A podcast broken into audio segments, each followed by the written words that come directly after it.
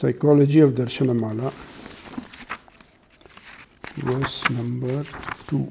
As incipient memory form alone, in the beginning, this remained. Thereafter, the Lord projected with his Maya, like a magician, the entire world. Word meaning Vasana Mayam Eva, as incipient memory form alone. Adau, in the beginning, idam, this, asit, remained, existed, was. Ataha, thereafter, Prabhuhu, the Lord. Asrajat, projected, created. Swasya, with his own. Mayaya, with Maya. Mayavi iva, like a magician. Akhilam, the entire Jagat world. Commentary. When school children attend a chemistry class for the first time, the teacher may seek to inculcate in them a sense of wonder and interest in his science. For example, in a beaker of water, he may have a piece of phosphorus. Taking it from the water, he exposes it to air. After a few minutes, it will fume and catch fire. Then he may take a piece of sodium, which has been soaked in kerosene oil, and throw it in the water. As soon as it enters the water, the sodium will burst into flame. Experiments such as these may stimulate the children to put searching questions to their teacher.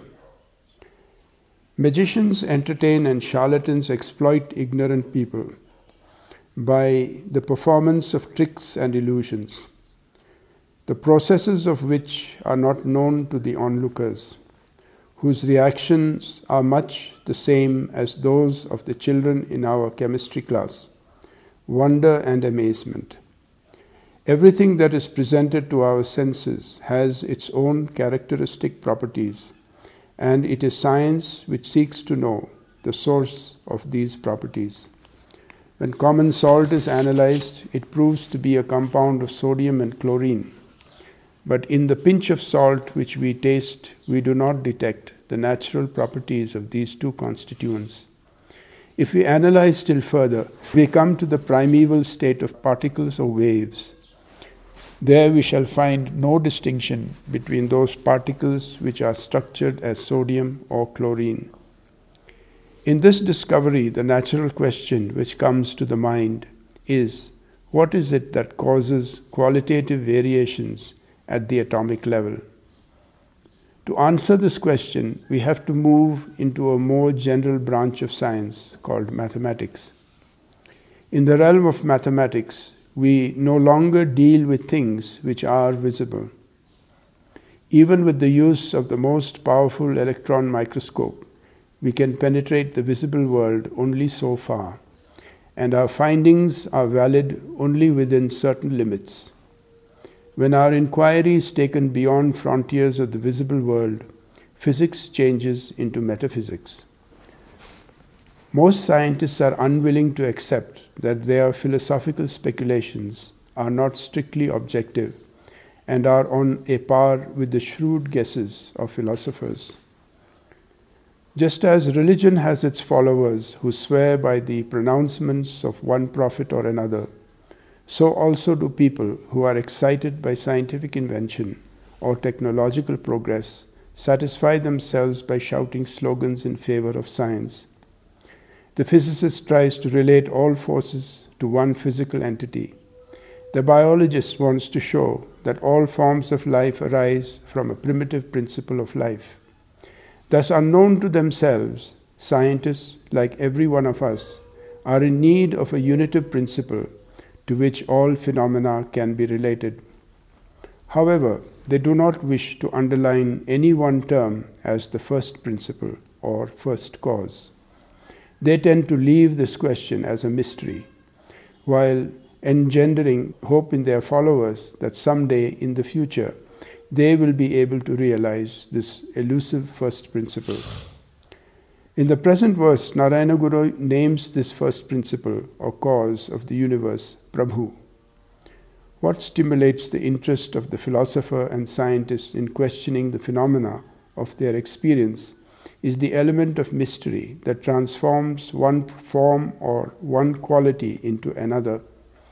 This mysterious and veiling process is called Maya in Sanskrit. What is a mystery to a human mind can cause a variety of responses wonder, delight, and fear or dread, among others. When the mysterious cause of leprosy was discovered and an antidote invented, there was universal rejoicing in those countries where lep- leprosy had been a scourge. On the other hand, the mystery enshrouding the dreadful disease of cancer provokes a response of a more sinister and fearful kind. Thus, Maya is a field where joy and sorrow, affection and fear can all operate side by side. All scientific effort since the time of seers such as Atreya in India or Democritus in ancient Greece, up to and including the present day study of outer space, has been directed towards unveiling the mystery of Maya. So here you have the full field of Maya. Thus, Maya is a field where joy and sorrow, affection and fear can all operate side by side.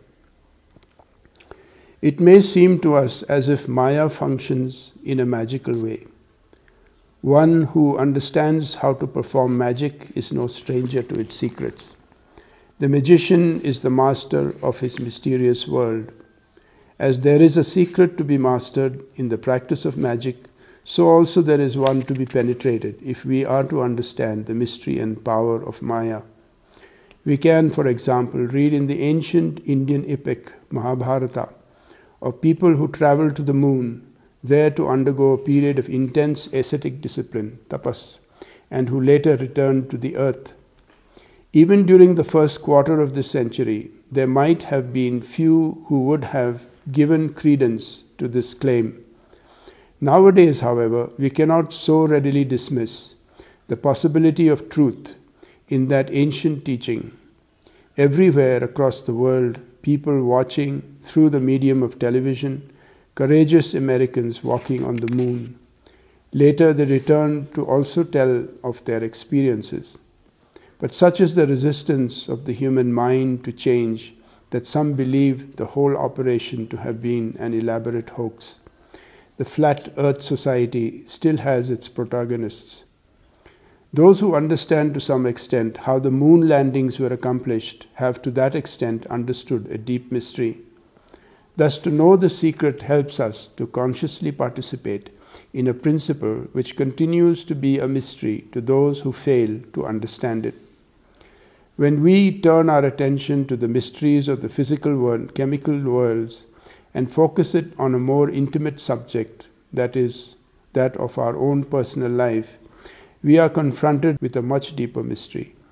In the matter of behavior, for example, we seem often unpredictable, even to ourselves. At one moment, a person in his love for someone holds out a friendly hand as a gesture indicative of his inner emotions. At another time, the same person can shriek and shout, becoming violent and destructive towards the one he claims to love. This can surprise those who are not familiar with the inconsistencies of that person's behavior. Human caprice can be likened to a piece of phosphorus, which, when exposed to the air, can suddenly and without warning burst into flame. In the case of phosphorus, the possibility of such a transformation is a latent chemical property. In a man, it is latent as a potential psychological factor. This potential or latent aspect, which enables one to have harmonious or discordant relations with others, and which often appears capricious to the onlooker, is described by the Sanskrit term vasana. In one case, the transformation is a chemical potential, and in the other, a psychological potential. There is no essential difference between the two. Narayanaguru attributes such potentiality to one generic, latent principle in the primeval substratum, recognized in the previous verse as Parameshwara and in the present one as Prabhu. All possibilities in the universe from the spinning of the nebula to the pollination of a flower, and including the combination, including the composition of a symphony, are all latent in the Prabhu, as vasanas. That's important. All possibilities in the universe, from the spinning of a nebula to the pollination of a flower, and including the composition of a symphony, are all latent in the Prabhu as vasanas.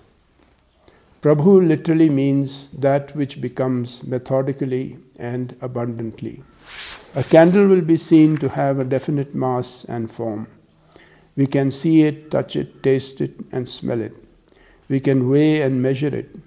A candle, therefore, is capable of giving us a very objective experience. At this point, we do not perceive its latent luminous quality or its capacity to give out radiant heat, nor do we see the transmutability of form inherent in its composition. Now let us light our candle. At once we get both light and heat, and its mass and form begin to change if we leave it alone, it will appear to consume itself and in time may almost or completely disappear as it burns away its own wax. Finally, there may be no wax or only a small residue, no flame or heat, little if any mass, and a completely changed form. In much the same way, camphor, if exposed to air, will also disappear. In these two examples, we can see the transformation of a gross object into its subtle constituents. In the same manner, an extremely subtle form may be changed into a gross form.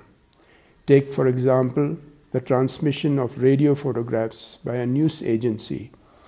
In a few minutes, an event becomes a photographic record that is changed into electrical energy and further transformed into radio waves these waves may be transmitted across the globe. The whole process is then reversed, and once again a visible photograph exists as an image on paper. The next verse is an elucidation of this principle. So we have to find from all these individual cases the one principle. From the many, we are going to one. When you look at the many, they are, as he said, from nebula that is happening in the cosmos, the formation of a star. It's a huge event. To the pollination of a flower, which we see here, the insect is pollinating a flower. To the composition of a symphony, which is happening purely within the mind of a composer. He doesn't go outside, he's sitting and composing the music purely from his mind. And all these three, all of them to be seen as vasanas in the Prabhu. So one Prabhu which is then manifesting as all this world, this manifestation because of the vasanas in the Prabhu. So, like that, each verse will take you from this multifarious world to one cause from different points of view. First one was Parameshwara. Now it is Prabhu. And Prabhu is more like a magician. A magician, the audience is awed, the audience is impressed by the show of the magician, but the magician is not impressed, magician knows how he is doing it. So this Brahma Vidya also will show us how this Maya is functioning, the mystery of the Maya. Scientists are trying to also understand the mystery of Maya, but they are doing it through studying the objective world. And their problem is when they come to that metaphysical point, they are not able to jump to the metaphysical. At some point, the physics will become metaphysics. As he said, you can take salt, you can analyze it, it's sodium and chloride, two separate chemicals, becoming one compound called salt two elements, sodium and chlorine. Go further and you come to the particle. Now you have come to a point where particle and wave, once it becomes a wave, it is no longer a physical thing and there is no differentiation, it is just an energy. There is no differentiation in energy, it is one energy. But some law, some means comes when that energy is transformed into a particle then it has a particularity. it becomes a specific thing. That is a great magical thing that happens. From one energy, suddenly it becomes a particular thing. So here we are given this overall principle, the Prabhu principle. So first one was like a dream, Parameshwara like a dream. Second one is Prabhu like a magician.